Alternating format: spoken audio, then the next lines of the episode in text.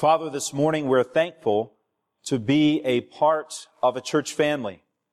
We have many families that make up the larger church family. And Lord, we want to have strong families. We want to have families that are true disciples. We want to have families that are loving and kind to each other. We want to have families that have a missionary spirit in the home. We want to have families that are tight knit, and close together. We want to have marriages that are strong. And so, Father, we pray that today and every day your Spirit will be poured out upon us.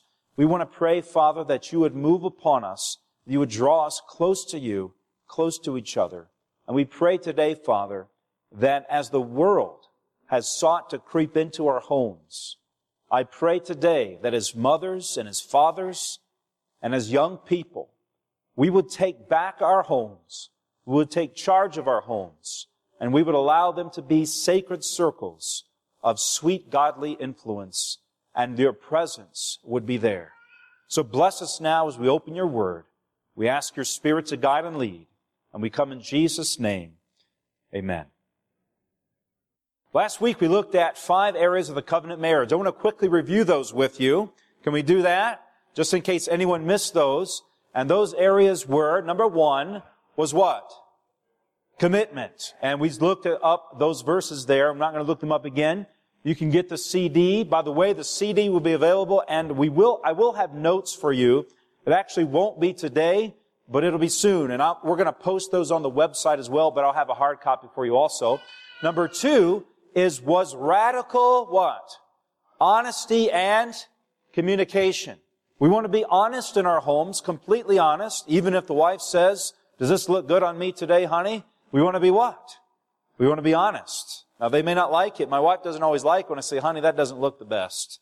But we want to be honest, yes? And honest in all things, in our private life. Is there such a thing as a private life in the home, yes or no? No, there's not. We are one unit. Number three, we talked about trust and respect, right? Being able to trust each other's word and respecting each other. And we talked about that in depth. Number four is what? Quality time. And number five was intimacy, spiritual, emotional, and physical intimacy. We talked about those five aspects of a covenant marriage. Now, what's the alternative to a covenant marriage? A contract marriage, right? And a contract marriage is, is based upon you meeting whose needs? My needs, right? What can you do for me? A covenant marriage is based upon what can I do for you? How can I serve you? Amen? So which kind of marriage do we want to have? Church? We want to have the covenant marriage. Now today I want to talk a little bit about families, the family unit involving the children in this. And we're going to take a look at five different areas of a happy home. Okay? Now that doesn't mean these are the only five areas. I wish that I could have, could, could talk about this a lot more than I am, but there's enough for probably 20 or 30 sermons, and I'm trying to compact it all into one. So I try to take the broadest strokes and put it into a message. All right, I want to just start with this statement from the book The Adventist Home, page 21. It says, while there are weighty responsibilities devolving upon the parents to guard carefully the future happiness and interests of their children, it is also their duty to make home as attractive as what? As possible. This is of far greater consequence than to acquire estates and money. You ever thought about that? For your children to have a happy home a nice place, and I, when I say happy, I, when I say nice, I don't mean a big fancy home, but to have good memories, to have pleasant experiences, to have joyful moments in the home. That is more important to your children than what kind of house you live in. Are you with me here? Than how much money is in the bank and how many vacations you take, what kind of car you drive, how many boats or motorcycles you have. It's more important for your children to have a happy, simple, pleasant home than it is to acquire money or estates. Yes or no? It says home must not lack sunshine. The home feeling should be kept alive in the hearts of the children that they may look back upon the home of their childhood as a place of peace and happiness next to heaven. Now, maybe some of you did not have that growing up. I had it sometimes. I didn't always have it. Some of you may have not had it at all. Some of you may have had a very bitter experience, a very negative experience. But that doesn't mean that we can't turn that around for our own children. Amen? And if you've, you've have children grown, then for your grandchildren. Yes? I can remember my home was kind of back and forth, but when I always knew when I went to grandma's house, that was a great time. Amen? That was a blessing. My grandma always had something cooked for me, whether it was pinto beans and cornbread or, or homemade apple pie or something. And you could always count on the blessing of grandma's house. And so, whatever you are, if you're single by yourself, you have the opportunity to minister to some young person. And when they come to your home, to make it pleasant for them. Amen? Now, when it says make them pleasant and happy, what it doesn't mean is to indulge. Are you with me? It doesn't mean to indulge. It doesn't mean to spoil. That's not what it means. And we're going to talk about that here as we go. So, here's a verse I want us to understand that makes every home a happier home. Are you ready? We're going to say it together. Matthew chapter 6 and verse 33. You ready? Say it. One, two, three. But seek first the kingdom of God and his righteousness, and all these things shall be added unto you. Too many people today, and, and i know I'm kind of coming out the gate a little bit strong, but that's my nature sometimes. Too much so, but you'll pray for me. But all these things shall be added unto you is too often what people today are chasing after for happy homes. Is it true, yes or no? How many of you found that to be true in, in many cases today? Don't raise your hands, but for how many of you here today has it been your case and your situation? But if you notice, the foundation for the happiest homes is not to be seeking after these things, not estates or money, as we saw in that quote, uh, to acquire states and money, but to seek what first? The kingdom of God. Now I'm going to say some things that might rattle a few feathers today, but I love you. You love me, and I'll try to say them kindly, okay? Can we do that? Can we agree on that? That gets your attention. That wakes you up. If I just come out and preach, but if I say, man, I'm going to rub, then everybody's like, oh, what's he going to say? So you stop sleeping, right? All right. Another quote here from the book Adventist Home. Fathers and mothers who make God what? First. Now let me just say something here. Making God first doesn't just mean that you go to church every Sabbath. Making God first doesn't just mean that you come to Sabbath school every week. Making God first doesn't simply mean that you return your a faithful tithe and offering. Making God first doesn't mean that you hold an office in the church. Making God first means that the thread of the character and the righteousness of Christ weaves through every decision you make in the home, whether it's how you speak to your children, to where you go and what you do for vacation, how you act on vacation, how you act when you think no one's around, how you act when your children you think aren't watching or listening, how you act towards your spouse, how you act towards your coworkers, everything we say and do is relative or, or, or, is impacted by making God first. Are you with me? Yes or no?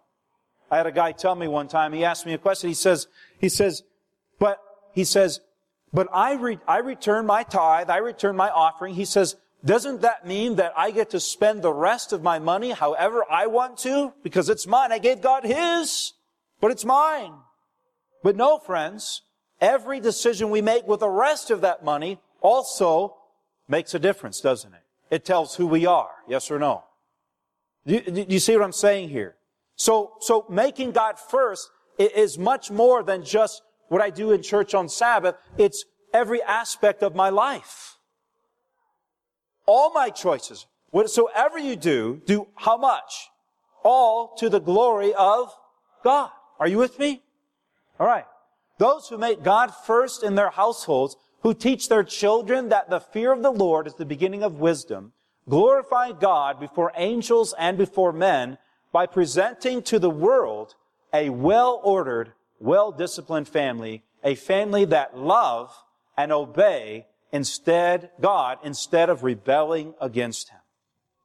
How many could say amen? How many of you want a family that doesn't just obey God, but also loves Him? How many of you want a family that doesn't just proclaim a love for God, but also obeys Him? Amen? We want that both. So here's five aspects to a happy home. We're going to talk about these this morning. Number one, we want to be Messiah minded. Now, why do you say, why do you call it that? Well, you'll see here in a minute. Number one, we want to be Messiah minded. Number two, we want to be message minded. Number three, we want to be ministry minded. Number four, we want to be mission minded. And number five, we want to be mundane minded. Now, what do I mean by that? We'll talk about that in just a minute.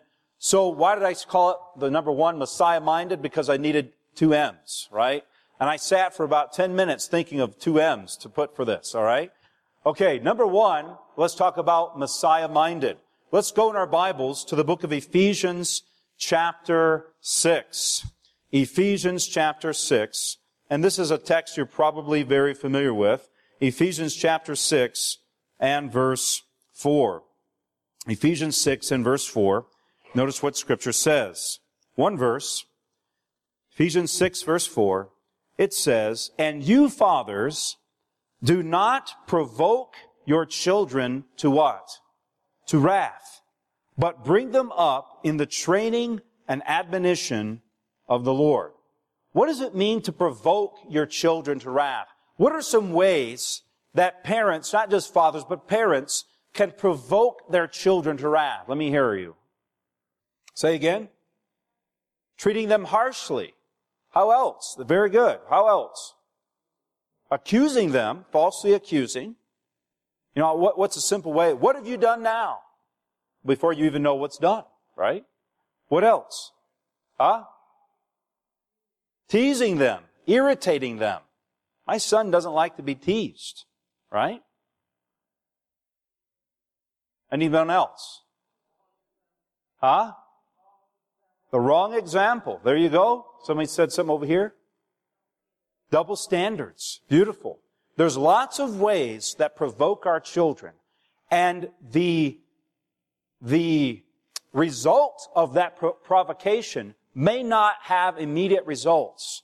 But just like with you, those things tend to build and build and build. And we think, well, they're fine because they're not responding. But then one day we realize that it has taken its toll and they completely turn off. Are you with me? Yes or no? So the Bible says, don't provoke your children. Now, now what's the best way, let me ask you, to not provoke your children? What do you think? See? Love them. Let's say it together. To love them. Love covers a multitude of sins, and love is the answer for most everything. Amen? To love them. So how do we love them? We'll talk about that in just a minute. Let's go over to Colossians chapter 3 you flip over that way, Colossians chapter 3 and verse 21. Colossians 3 and verse 21. Notice this. This text hit me very hard. Colossians 3 verse 21. It says, Fathers, do not provoke your children lest they become what? Discouraged. Provoking your children can actually bring discouragement to them because they get frustrated, they feel shortcommed, they feel, they feel provoked. How many of you like people to provoke you? I'll tell you a little secret. I don't know if my wife's not here today. She's up at, with the pastor's wives at Camp Sable. But sometimes when I get overly tired, I like to tease and pick at my wife. And so oftentimes just before bed, I'll try to tickle her or something and she doesn't like it. She gets mad and, I, and I'm provoking her and wrongfully so. And you know, I'll tell you that the Lord rebuked me of this. And he said, don't do that because she's the Lord's what? Property. Amen? And people have a right to set boundaries with us. Amen? And, and, and to not cross those boundaries. And it's very easy to provoke people, whether you're teasing them at their expense, whether you're telling a joke or accusing them or, or any of the things that were mentioned and more. But I think we all know that understanding of provoking. Now, at the same time, when we, when we want to be Messiah minded, we want to be like Christ, Christ like minded, is there a need for discipline in the home? What do you think? There's very much a need of discipline in the home. Is there a need for correction? What do you think? Yes. Is there a need for instruction and education? What do you think? There's very much a need for this. But look with me in the book of Philippians chapter 2. Philippians chapter 2 and verse 5. I'm sorry, actually, backing up here. We're going to be in verse 3. Colossians, uh, I'm sorry, Philippians 2 verse 3. It says, Let nothing be done through selfish ambition or conceit, but in lowliness of mind, let each esteem others better than himself. Let each of you look out not only for his own interest, but for also the interest of others.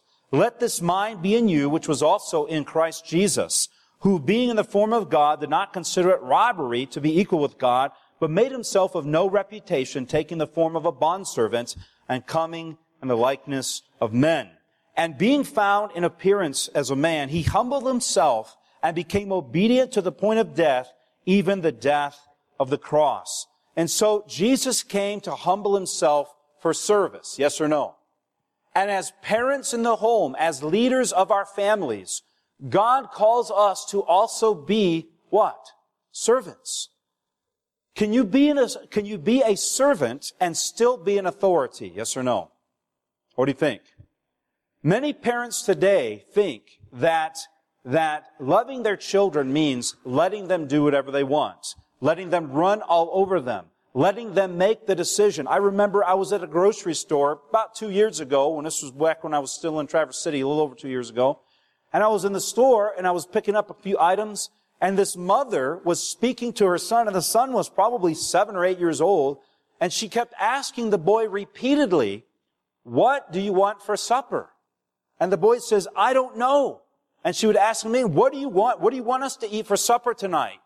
As if she was speaking to her husband. And the boy says, I don't know. And he kept getting more and more frustrated and the mother was also getting frustrated because the child could not decide what the family would have for dinner. And I thought to myself, why is a child making a major decision for the family when that's the role of the parents?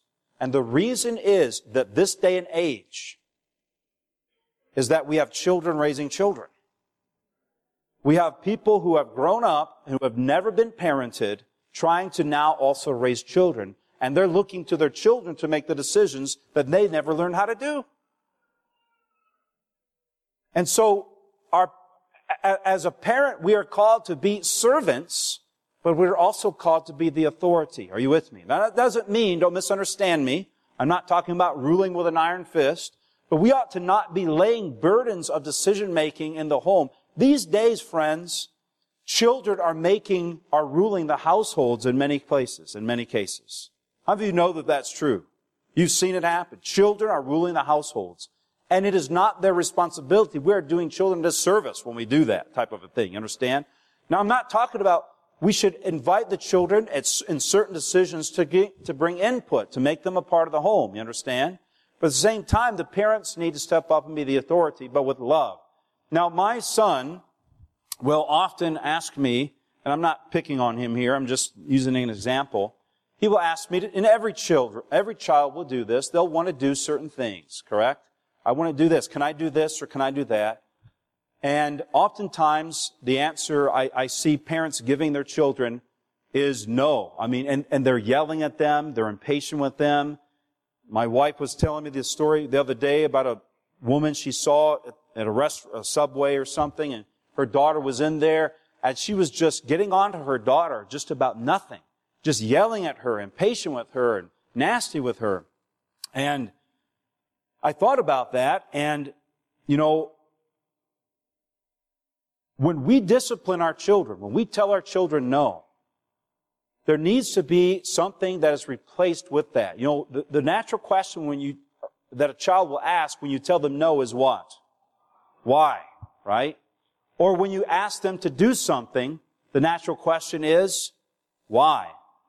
In our home, we do not answer that question until the obedience is fulfilled. And here's why. I've seen this happen a million times. When a parent says, I need you to do this, and the child says, why? And the parent then goes into an explanation of why they need to do it. And, and, it's a noble thing to think about because we think, well, I want them to know all the reasons why, that it's a good thing. What happens is this, is as you explain that, the child is deciding for themselves whether or not they're going to do it if your reasons for doing it are good enough. Are you with me? And so when you start to answer that question, why, who then slips right into the role of authority? It's the child. I say, so I'll say to, to, to, my son, son, I need you to do this.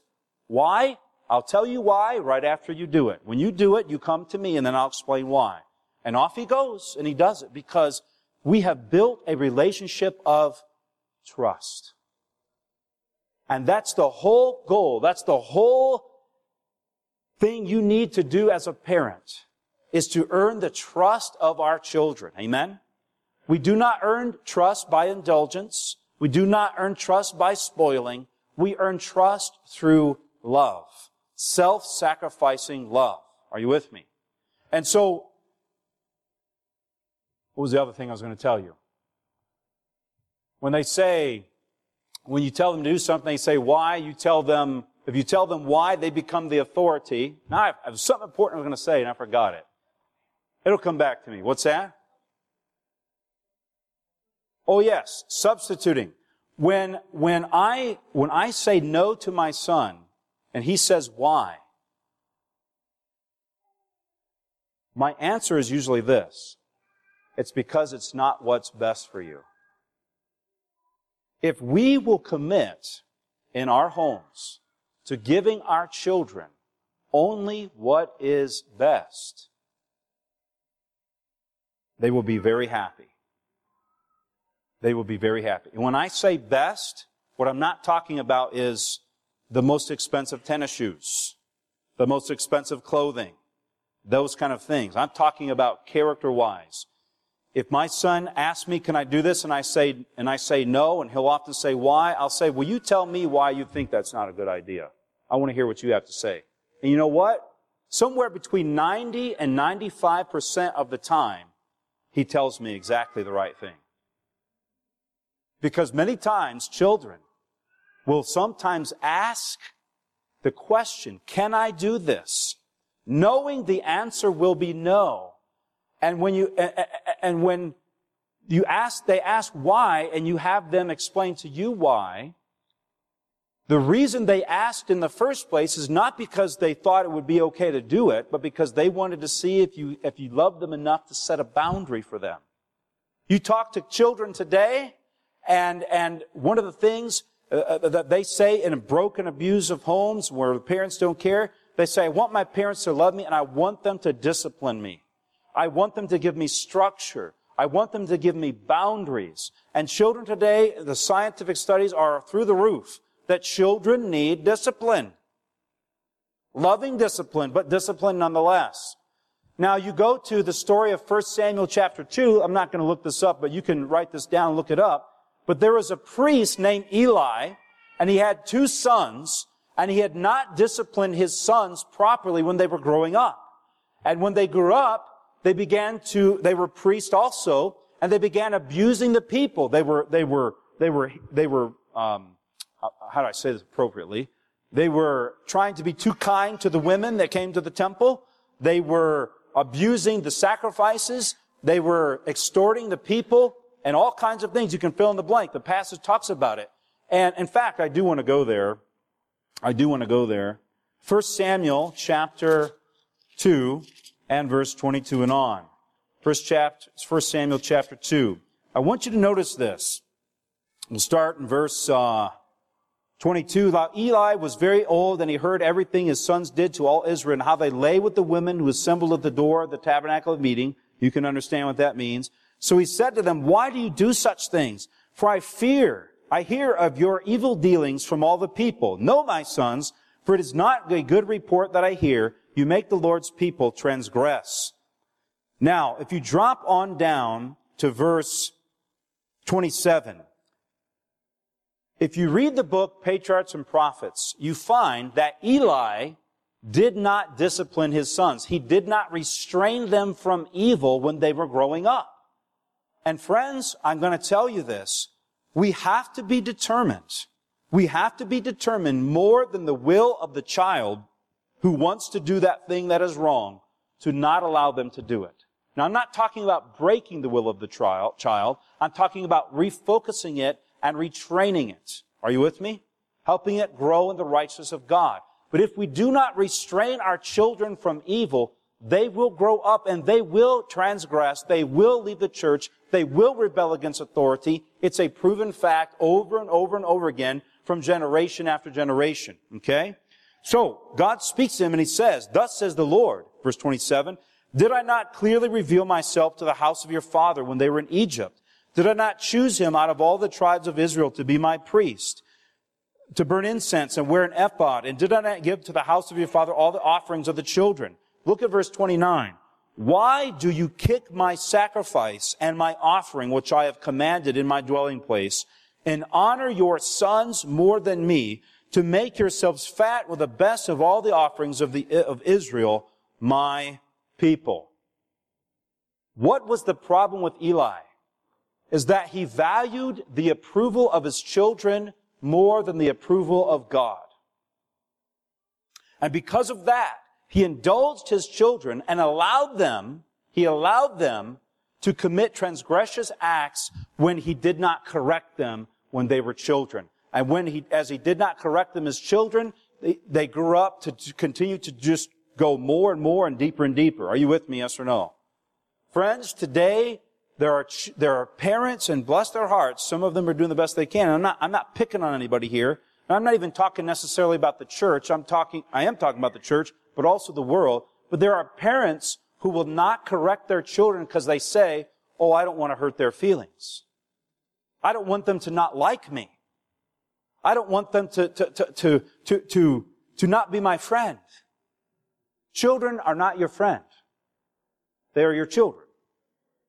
Now that doesn't mean you can't become friends with them. You understand? But the parenting role takes precedent over the friend role. And if you're a true friend, you'll be a parent. Amen? And so, friends, we cannot love our children's affection in their indulgence more than teaching them the way of the Lord. But the Adventist Home, page 18. Remember that children need not only reproof and correction, but encouragement and what? Commendation. The pleasant sunshine of kind words. How many of you think that that's a beautiful thing that needs to be brought into every home? Encouragement and commendation. Not encouragement in the wrong thing, but encouragement in the right thing. Now notice this statement here. It's beautiful. Every Christian home should have rules. And parents should, in their words and deportment towards each other, give to the children a precious living example of what they desire them to be. Purity in speech and true Christian courtesy should be constantly practiced. And so, every home has to have structure. Yes or no? And one of the most beautiful things to do is to allow the children to partake in the making of the rules. We have, we have a, a, a few home rules at home. I think it's about five or ten and they are be, some of them are being respectful to others, being honest, you know, being responsible and these types of things. And when the children participate in the, you'll be amazed at how earnest and moral children can be when you pray for them and let God speak through them. Amen? And so you help, let them help set the rules. What kind of rules do you think would be good for our home? And they'll tell you some things. We should be honest. Then when you, when that, those things are violated, you come back to the children and say, hey, um, what rule was violated? They'll tell you the rule, and then they'll more readily accept the discipline. Does that make sense? But notice this. Teach the children and youth to respect themselves, to be true to God, to true to principle. Teach them to respect and obey the law of God. These principles will control their lives and will be carried out in their associations with others. So not only will they be godly, but they will be influencing others to also be godly. Does that sound like a familiar story to you? Maybe Daniel chapter 1? Huh? I always say to my son, son, we always want to be loving, true, and kind. Always. I repeat that to his ears all the time. Children who receive this kind of instruction will be prepared to fill places of responsibility and by precept and example will constantly be aiding others to do right. Such souls are strongly fortified against temptation.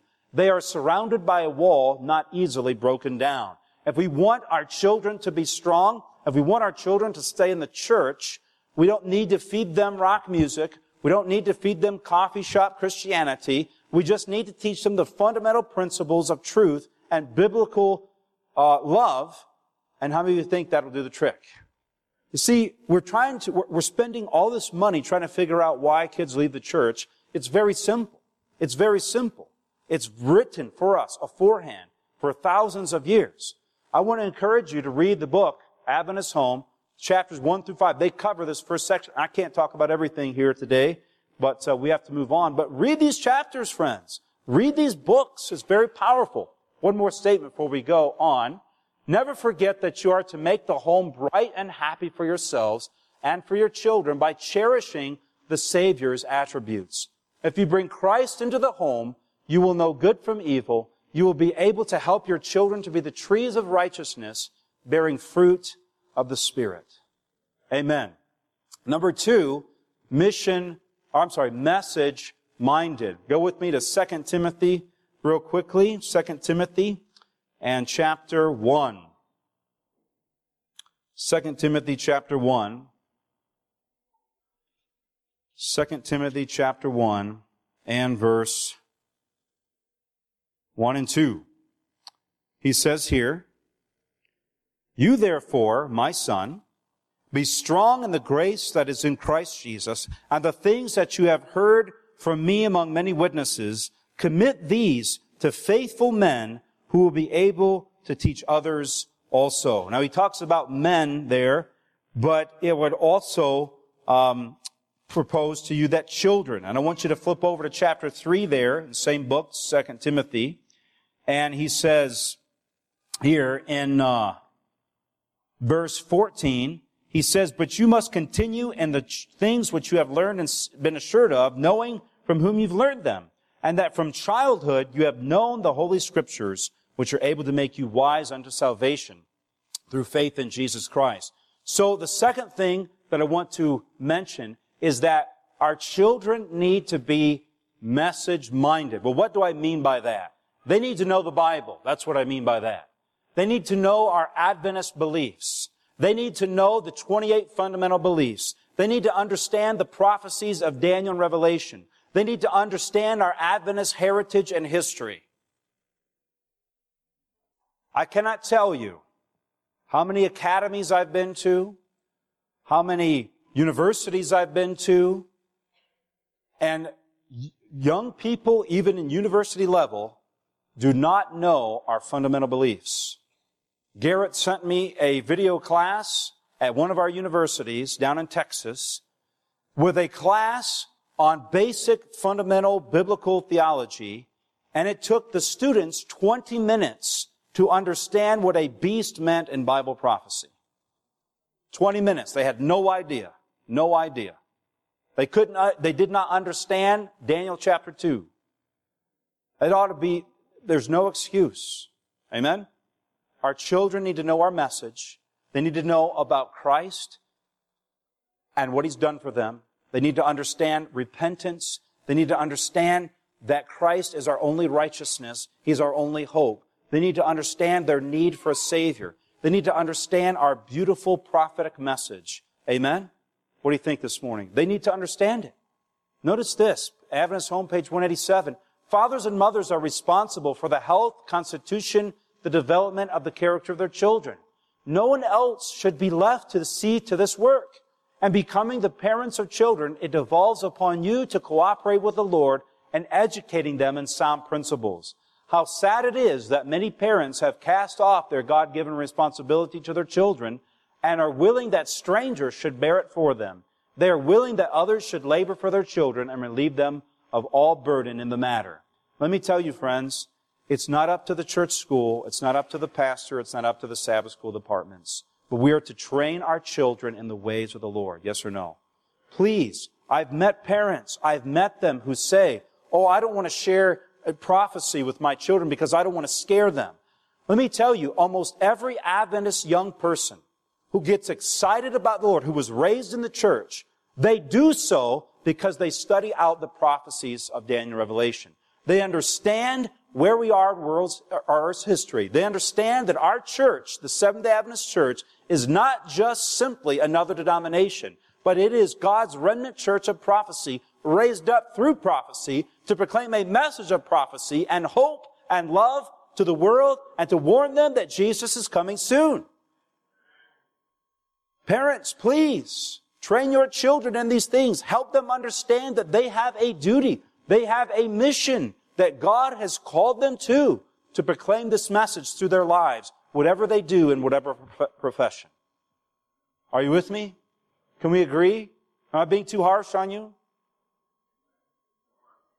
Okay, good. Galatians chapter 6 and verse 2. The third one is ministry minded. Galatians chapter 6 and verse 2. Go with me there. Galatians 6 and verse 2, I have one text for you here. Galatians chapter 6 and verse 2 says, Bear one another's burdens and so fulfill the law of Christ. Do what, friends? Bearing one another's burdens. In our home, we teach our children that everyone lives here, so everyone helps. Everyone is a part of taking care of this home. Every day, my ch- just this morning, my little daughter, I said, honey, breakfast is over. It's time to take your little plate to the count, to the sink. And she gets down and she grabs her plate and off she goes with that little plate, one and a half years old, already learning to lift the burdens of her mother and her parents and learning to take responsibility for herself. Now, I'm not saying, please don't misunderstand. Do not misunderstand. I'm not saying this boastfully, okay? I'm not saying it boastfully because you, I can assure you, you come to my home, depending on the time of the day, and you'll hear your fair share of fits and crying and those things, okay? And you'll see the faults of me as a parent. And I have a lot of faults as a parent. But the point, uh, it's the only examples I have is in my own home, so I'm sharing those with you. But everyone is part of relieving each other's burdens. If you live in this house, you are responsible to help take care of it. Yes or no? We want to train our children to be helpful. You know, there's another pastor family in this conference, and uh, their names are the Hubbards, Tom and Amy Hubbard. How many of you know them? And Tom is a very, very good friend of mine, and their children are some of the most helpful children I have ever met in my life. They, they look for people whom they can go to help. And I was down there staying with them for a few days at one time, and I, I told the son, I said, I'll give you $10 if you'll wash my car. And, he, and, and most kids would say, I'll do it for 20, right? I'm not 10 bucks. He says, why would you pay me? He says, I'll do it for free. I just want to be a blessing to you. And I was like, and he's like 13 years old, right? We ought to train our children to be helpful to people. What do you think? To not complain. And we do that by leading by personal example, yes? By personal example. Relieving each other's burdens and taking the time to train them. You know, how many of you, and I'm going to raise my hand, and you don't have to raise your hand if you're not comfortable, it's okay. But how many times have you ever been doing something and the child comes to help and they say, can I help? And you say, sure. And after about a minute, you're like, oh, just, just never mind. I'm just going to do it because it's quicker and easier to do it yourself, right?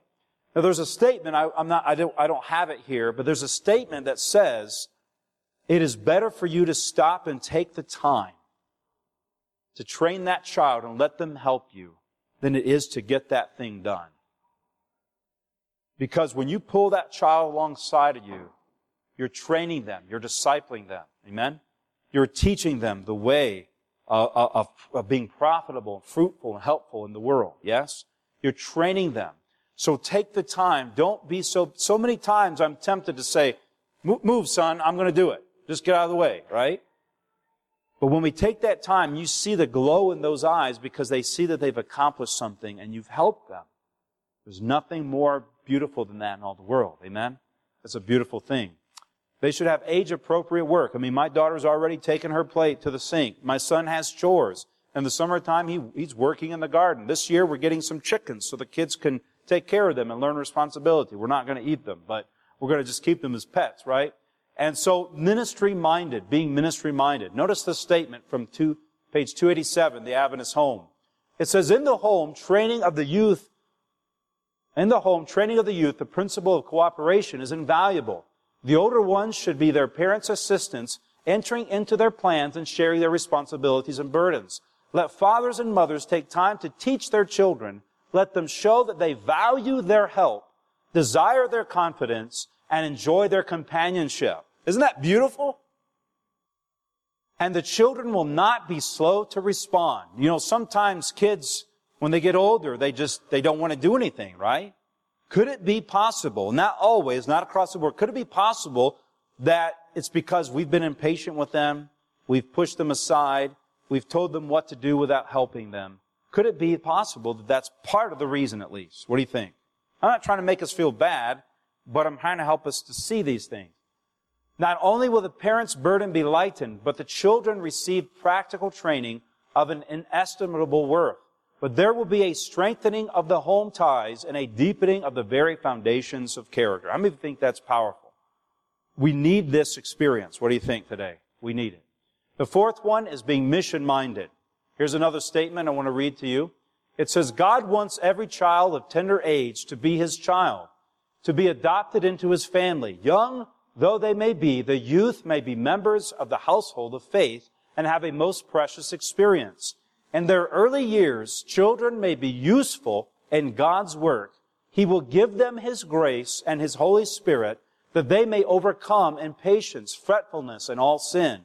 Jesus loves the children. He has blessings for them, and He loves to see them obedient to their parents. He desires them to be His little missionaries denying their own inclinations and desires for selfish pleasure to do service for Him. And this service is just as acceptable to God as is the service of grown-up children. Let me say amen. By precept and example, parents are to teach their children to labor for the unconverted. The children should be so educated that they will sympathize with the aged and afflicted and will seek to alleviate the sufferings of the poor and distressed. They should be taught to be diligent in missionary work and from their earliest years, self-denial and sacrifice for the good of others and the advancement of Christ's cause should be inoculated and they may be laborers together with God. Question this morning. Have we as parents, and I'm talking to myself, laid upon our children the importance of laboring for souls? From the very youth, from the very early ages, have we done this? Have you done it? I don't know. But friends, this is one of the most important gifts that we can give our children. More than a Christmas toy, more than a birthday gift, but the precious gift of a burning passion to see lost souls saved in the kingdom of God. What do you think this morning? Now, I want to just say something here that there seems to be this trend going on across the board in the church today, and I'm not talking just about this church, I'm talking about the church at large, that we have replaced family time with just simply fun time. Now, what I mean by this is that there's nothing wrong with having fun. But what's happened is we've replaced the family time with God with family fun time. I remember hearing a story about a man who, who said that, you know, he never took his children to the midweek service because he said, oh, well, that's our family night. And when his children grew up, they just gradually drifted out of the church because they didn't see the importance of it. Now, I'm trying to word this the best way I can. There's nothing wrong with having fun, but but keep in mind this. Let me just say it this way. Family time has become only fun time and we have little time for God's time. We have so much drifted as a people to where fun takes precedence over everything. What do you think? The first question that often comes out of young people's mouths today is, is it going to be fun? Or am I going to be bored? And guess what? It's actually a pretty good thing for your kids to be bored sometimes. But family time doesn't mean detaching ourselves from the principles of God to take pleasure in indulgence. Does that make sense? Yes or no? You can have family time by getting together in the kitchen and baking loaves of bread to take to your neighbors. The most important, and that's fun. I mean, have a little flower fight or something, right? But family time doesn't have to replace family mission times. That makes sense? We need to detach from those worldly activities and find ways to have family time that are productive, fun, but godly and, and fruitful.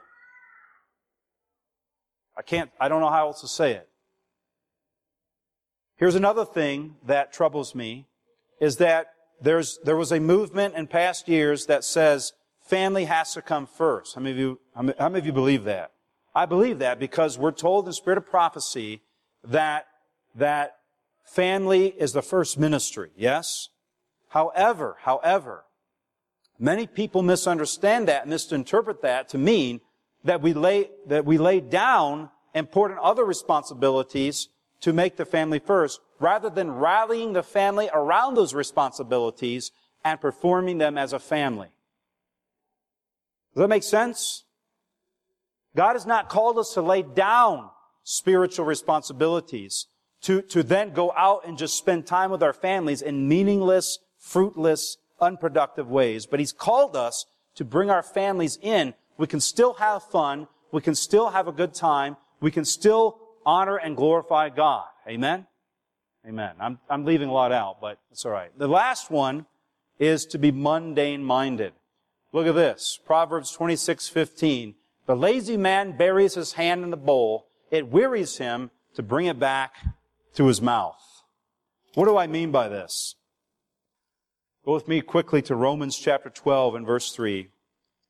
We're almost through here. Romans chapter 12 and verse 3. Romans 12 and verse 3.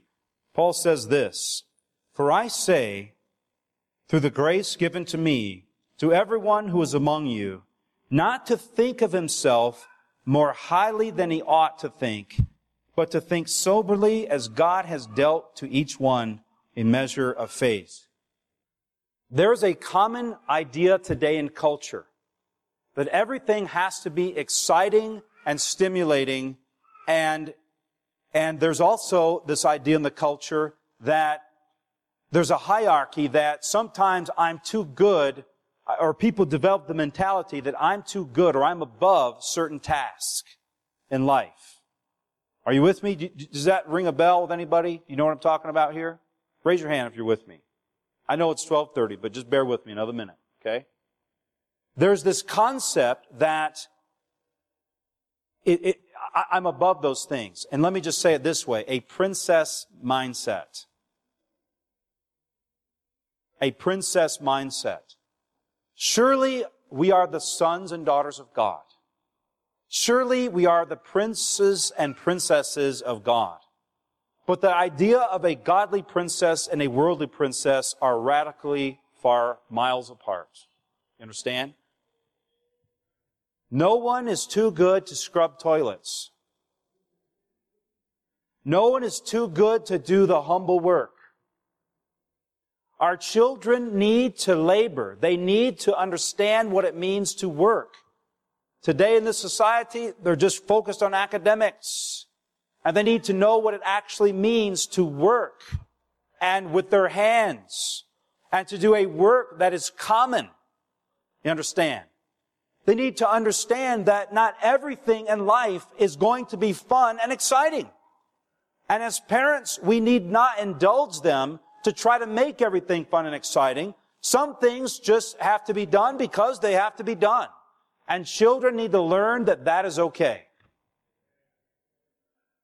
Sometimes you just got to get her done. Does that make sense? The mundane, ordinary life is good for children. It's good for them to be bored. We have a rule. If you say you're bored in our house, we find something for you to do. I learned that from my dad and my uncle. If I said I'm bored, I was out chopping brush and moving rocks and you move this pile of rocks over here. And when you get done with it, then you move it back over here. And then when you're done with that, you go dig a hole. And when you're done, I want that hole X amount of feet deep, so many feet wide. And when you're done, guess what? You fill it in. We didn't talk about being bored. We found things to do. Amen. The mundane mind, minded life is okay. Amen. That doesn't mean we don't teach our children to excel in academics. Doesn't mean we don't teach them to excel in everything. But let them do the common work and teach them, friends, to be cheerful in it. It's good for them. Work is good for all of us. Yes or no? Don't give them the most favorable jobs all the time. Give them sometimes the least favorable. When a new pastor comes to, to, to be my assistant here, he goes through all the classes in the Sabbath school and he starts in cradle roll. He's down there, down there, putting the felts on. He goes through. There's nothing wrong with those things. Amen? If we do this, we teach, if we don't do it rather, we teach our children to be lazy. And they will become unproductive, slothful, and ultimately not have the character that Christ wants them to have. Now, I certainly didn't cover everything in this, in this aspect. There's lots of books. We have lots of qualified people. Cinda Osterman, very qualified to teach on these things. But these are five things that I felt burdened to share with our church family this morning. I hope that they've been a blessing to you. But I want to make an appeal this morning. It's time to, by the grace of God and the love of God, and for the love of God and for the love of our children, claim our children back for the Lord. What do you think this morning? Claim our grandchildren. It's time to regain our families. It's time to regain our church. And it's time to put these things in the proper place in our homes. What do you think this morning? And I'm pleading with us today. Men, become the priests of your home. Become the priest of your home. Be the spiritual leader of your homes. If you don't have a husband, ladies, step up and be the spiritual leader. Guide our children. Love them.